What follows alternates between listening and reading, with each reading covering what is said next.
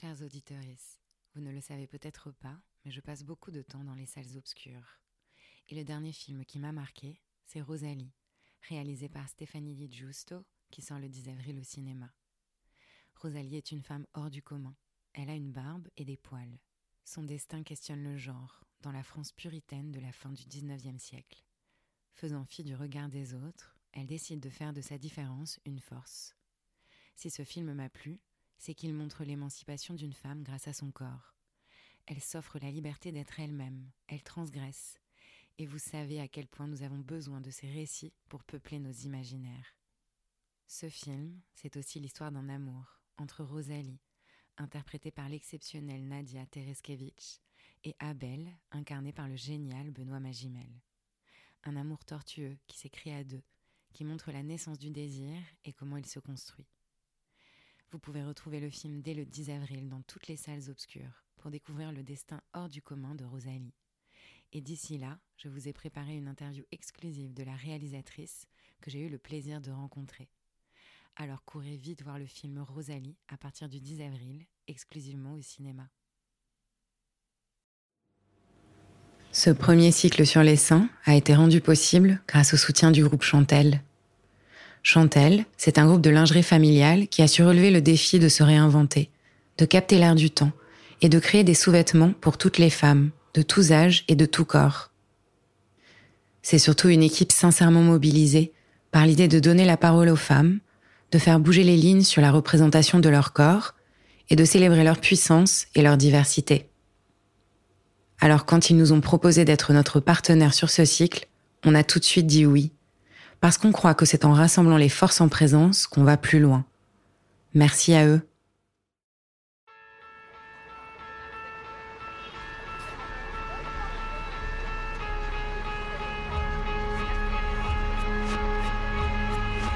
Jamais tout à fait le même, nos corps de femmes changent au cours des cycles, au cours de la vie.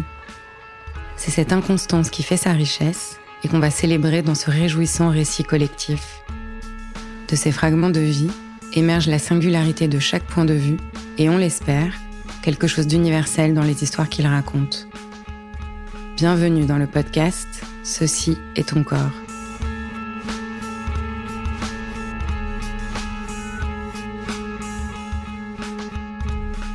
Aujourd'hui, on écoute Oriane, 41 ans, qui nous parle de sa relation avec ses seins, de son enfance au Bénin et de maternité. Une relation qui est passée de l'indifférence à la fierté lorsqu'elle est devenue mère.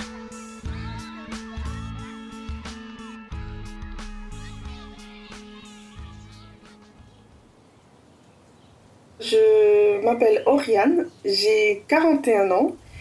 Je suis mère de trois filles entre 11 et 4 ans et euh, je suis euh, d'origine béninoise, donc euh, un background culturel, on va dire, d'Afrique de l'Ouest.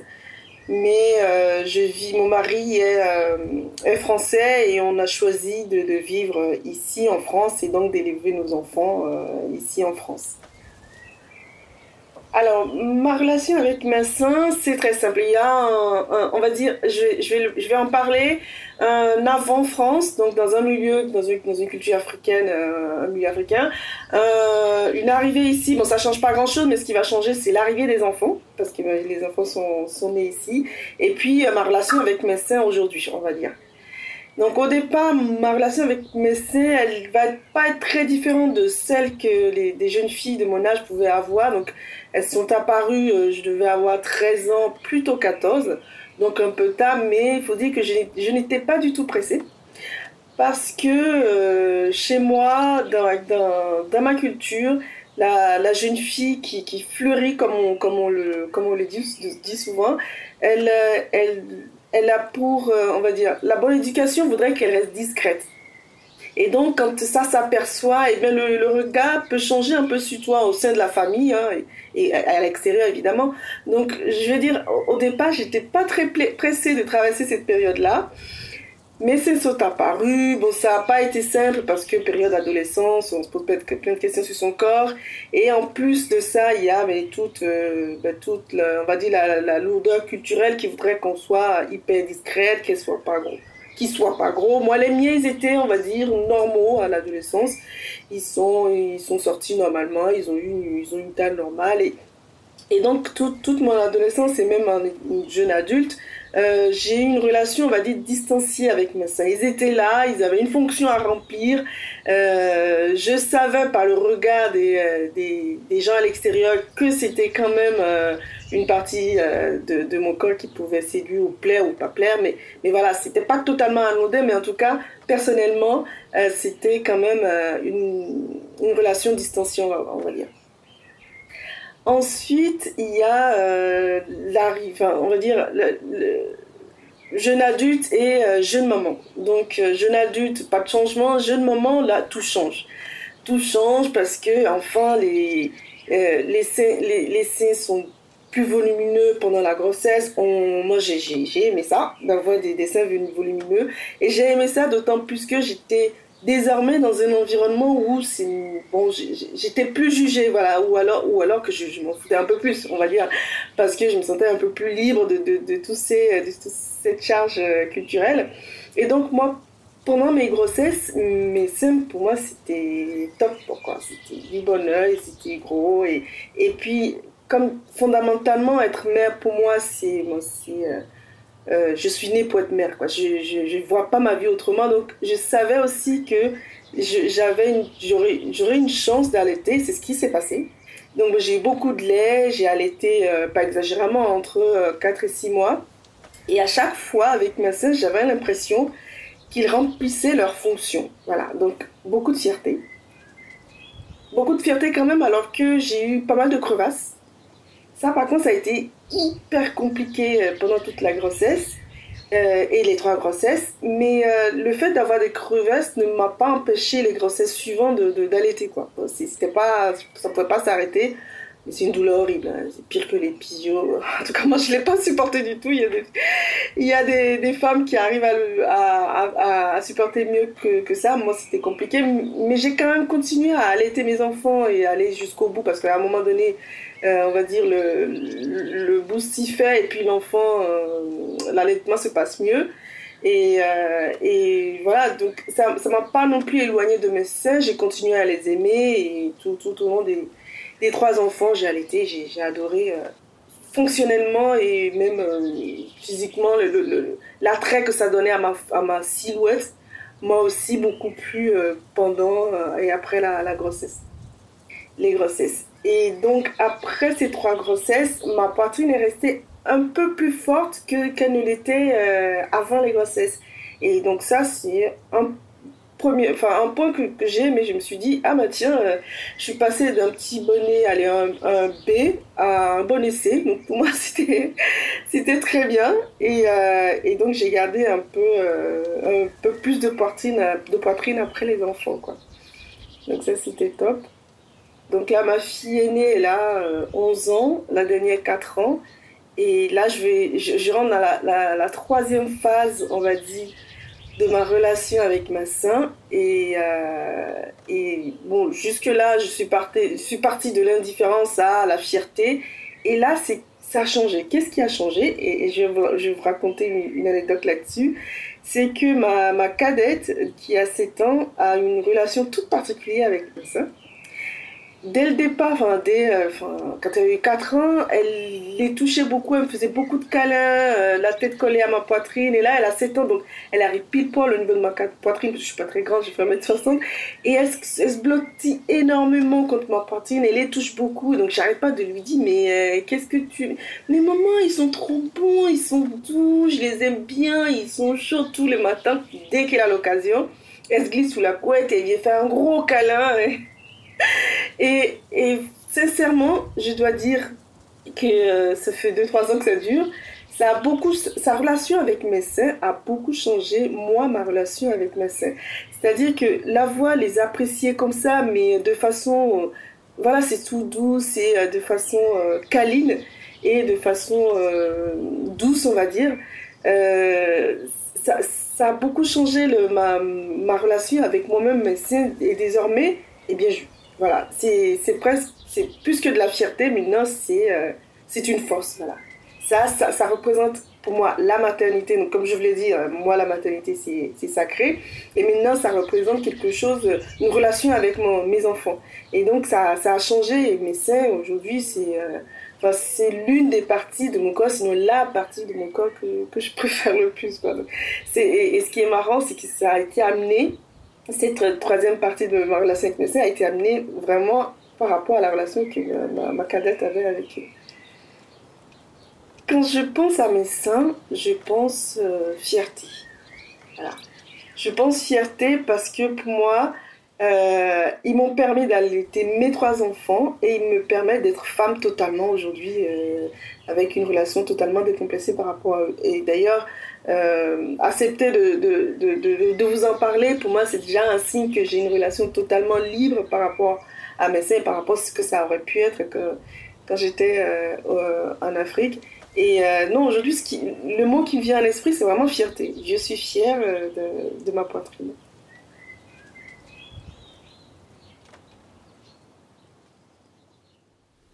L'expérience d'Oriane de l'allaitement, la force et la fierté qu'elle en a tirée, c'est exactement ce que décrit aussi Hélène, sage-femme, dans l'épisode 13. L'allaitement est alors une formidable source de confiance. Il procure un sentiment de puissance, de compétence et de plénitude une joie d'avoir pu faire grandir et grossir son enfant avec quelque chose que son propre corps a produit, mais aussi une expérience charnelle. Dans Paroles de femme, Annie Leclerc écrivait C'est le corps qui est heureux quand le lait monte dans les seins, comme une sève vivace. C'est le corps qui est heureux quand le bébé tète. Mais comme le rappelle Hélène, les rapports entre féminisme et allaitement n'ont jamais été simples et ont beaucoup varié selon les époques et les pays. En simplifiant, il y a celles qui voient le corps des femmes comme une source de spiritualité et de pouvoir, et non d'oppression.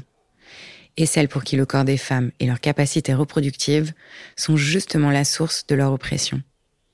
C'est le cas de Simone de Beauvoir, qui en 1949, dans le deuxième sexe, parlait de l'allaitement comme d'une servitude épuisante.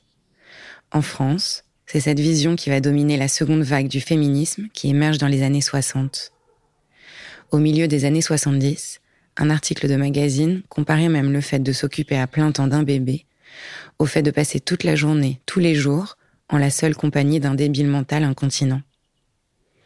Mais d'autres voix se font entendre, comme la Leche League, une association internationale de soutien et d'information à l'allaitement maternel, créée en 1956 aux États-Unis c'est l'ancêtre des groupes de femmes et de self-help qui allaient fleurir dans les années 70. Comme le dit Marianne Cahill, l'une des fondatrices de LLL, dans le livre d'entretien Seven Voices, One Dream, même si nous ne le réalisions pas à l'époque, nous étions les précurseurs du mouvement de libération des femmes, dans la mesure où il était pour nous capital d'avoir le contrôle sur les décisions importantes de notre vie, comme la façon d'accoucher ou de nourrir nos bébés. Une étude de l'adresse, la direction de la recherche, des études, de l'évaluation et de statistiques, parue en 2016, indique que 65% des femmes françaises allaitaient à la naissance du bébé et elles sont 18% après 6 mois. Dans les pays scandinaves, les féministes se sont plutôt battues, comme les féministes françaises du début du XXe siècle, pour que soit reconnue la fonction sociale de la maternité. Et parmi tous les pays occidentaux, c'est là que les taux d'allaitement sont actuellement les plus élevés, avoisinant les 100% à la naissance et approchant des 72% après 6 mois. Alors pour celles qui devront se poser la question, allaitement ou pas?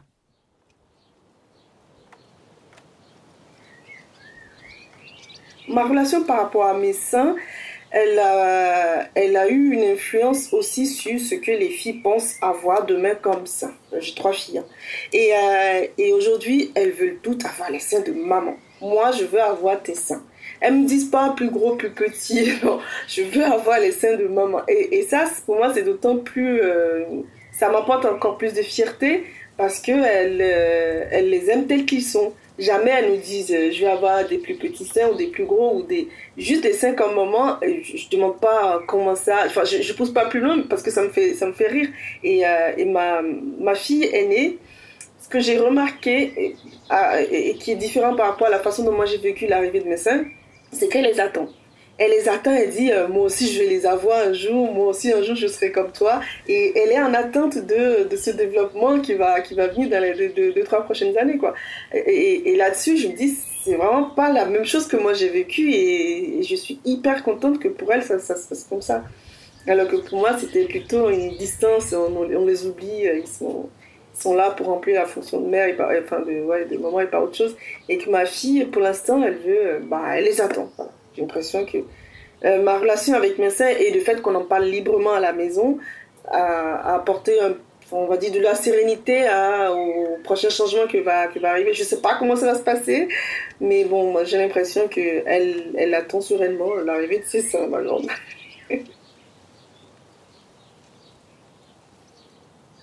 Nos bras.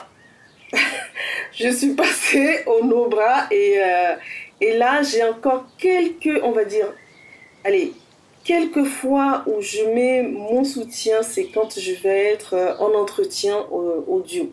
Et où c'est, voilà, moi je travaille dans le milieu, dans le secteur bancaire et, euh, je trouve que ça, ça ne se fait pas, ça reste des blocages, hein, dont j'espère dépasser un jour, d'aller en entretien et, pas, sans, soutien. Mais sinon, 90% du temps, je reste sans et je suis hyper à l'aise. Je me suis dit, mais pourquoi est-ce que on nous inculque le port du, soutien?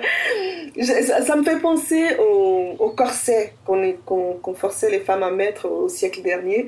Et, euh, qui d'ailleurs leur faisait un, ventre de batracier une fois qu'elles l'ont enlevé parce qu'elles n'ont pas l'occasion de faire travailler en marchant tous leurs muscles abdominaux.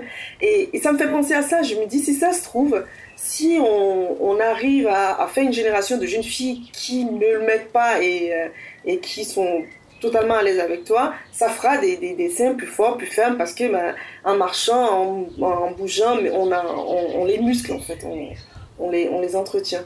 Et, euh, et, moi, ce que le confinement a, changé, c'est vraiment ça, c'est nos bras. Et euh, je ne me pose même plus la question ils sont tous là, je les regarde avec sourire, mais je parle de mes soutiens-gorge, je les regarde avec sourire. Quand, quand ça me plaît de, de, m'acheter de la lingerie, je ne m'achète plus que des, des, bas et plus des, plus des hauts. Et je trouve ça totalement, totalement génial. C'est euh, c'est une libération, voilà. Et je suis pour le mouvement Nos Bras parce que c'est une réelle libération psychologique et physique. Enfin, ce à quoi moi j'aspire, c'est que c'est qu'on puisse avoir une, une, autre éducation par rapport à, aux jeunes générations, par rapport à ma fille. Moi, c'est, il est évident que je ne vais pas l'encourager à acheter des soutiens-gorge, euh, en tout cas des, euh, des, des, soutiens avec armature. Quoi. Et c'est évident, je ne vais, je vais pas les encourager. Après, il y a la pression sociale qu'il ne faut pas négliger, donc il ne faut pas non plus mettre l'enfant sous pression. Mais euh, moi, euh, il est évident que depuis que je n'en porte plus, je ne vais pas l'encourager euh, auprès de mes filles. Il n'y avait pas de différence. franchement, la façon dont les hommes vont s'intéresser, enfin les hommes ou les femmes dans la rue, je veux dire en dehors, de la famille, vont pouvoir s'intéresser à ma poitrine, à moi, dans mon pays, j'ai pas senti vraiment une différence. Je veux dire, ceux qui regardent regardent de la même façon. les regardent de la même façon. Donc, que ce soit homme ou femme, Afrique ou, euh, euh, Europe, moi j'ai vraiment eu l'impression que, euh, que les, ceux, que ça, ceux dont le regard était attiré vers ma poitrine, c'est le même regard, c'est la même façon de les regarder. Et c'est total, totalement. voilà, c'était. Je ne je le prends pas pour moi. Je me dis que ces personnes-là que je ne connais pas, je parle bien des personnes en dehors de la famille que je ne connais pas, qui jettent un tel regard sur ma poitrine, mais ils regarderaient la voisine pareil. Donc je ne le prenais pas, pas vraiment pour moi, et c'est vraiment, pour moi, c'est pareil euh, en Afrique. Bon, peut-être à la différence que ce serait plus, plus discret dans certains endroits, on va dire. Mais bon, c'est le même regard. Comme je vous l'ai dit, j'ai un bon ébé. Et, euh, et autour de moi, il s'avère que quand, on était ado, enfin, non, non, plutôt jeune adulte, il y avait euh, ma meilleure amie, euh, c'était plutôt le genre F. Et je trouvais c'est beau, hyper, hyper, c'est hyper beau, pardon, Euh, bon, elle avait une autre relation avec ses propres seins. C'est plutôt moi qui l'ai trouvé hyper beau. Et, j'ai toujours trouvé que les femmes qui avaient une forte poitrine avaient une posture qui me plaisait bien. C'est dans la, quand on met une veste, c'est beau. Quand on met une robe, c'est beau. Enfin, je, trouvais beau. Et je me suis dit, que, j'avais autour de 20 ans, que j'allais forcément me faire vous faire Et je vais même vous dire, c'est l'une des premières choses que j'ai dit à mon mari quand on s'est rencontrés. Je préviens, à 40 ans, je vais me faire faire les seins. Euh, c'était vraiment, euh, voilà, mais c'est plus ce côté, euh, ce côté, on va dire silhouette, beauté physique, et non pas du tout la, la, fonction ou quelque fonction que ça puisse avoir, mais voilà, c'est plutôt pour, ce que ça rendait en, image, c'est l'image que ça pouvait me renvoyer, renvoyer de moi. Mais ça a totalement changé, justement parce que j'ai vécu et je vis encore cette, cette, cette relation avec mes sœurs grâce à celle que euh, ma fille a avec eux. Et aujourd'hui, non. Aujourd'hui, ils sont comme ils sont, je les aime comme ils sont, et il n'est pas question que euh, j'y insère un corps étranger. à un moment donné, je me dis, mais comment tu as pu t'imaginer que tu puisses faire ça? Mais bon, les circonstances étaient différentes. Et aujourd'hui, non, non, je non, je, je le ferai plus. En tout cas, pas enfin, de façon thérapeutique, certainement, mais là, euh, pour une question esthétique, non. Moi, j'ai 41 ans et euh, je suis. Euh, enfin, je me dis, je m'en sors plutôt bien dans la façon, dans la relation que j'ai développée par rapport à mes, à mes seins. Et euh, c'est pas toujours le cas parce qu'autour de moi, j'entends beaucoup de, beaucoup de souffrance, on va dire. Et ce que j'ai envie de partager aujourd'hui, c'est que c'est pour nous, les femmes, c'est ça reste un atout. C'est un vrai atout et quelle que soit la relation que euh, mes, euh, mes mes, euh, mes, mes, copines ont développée par rapport à leur sein, je les invite à, à être fières de ce qu'elles ont comme, comme poitrine. Parce que quelle qu'elle soit, quelle qu'elle soit, ça reste un atout, ça reste un, puissant atout, que, que, que, ce soit pour la séduction, pour l'allaitement ou pas allaitement d'ailleurs, ça, ça dépend de chacun, ou, ou, la relation avec, avec les enfants plus tard, allaiter ou pas allaiter, peu importe, mais mais c'est tellement puissant, c'est un lien aussi puissant que, le fait de porter un enfant. Quoi.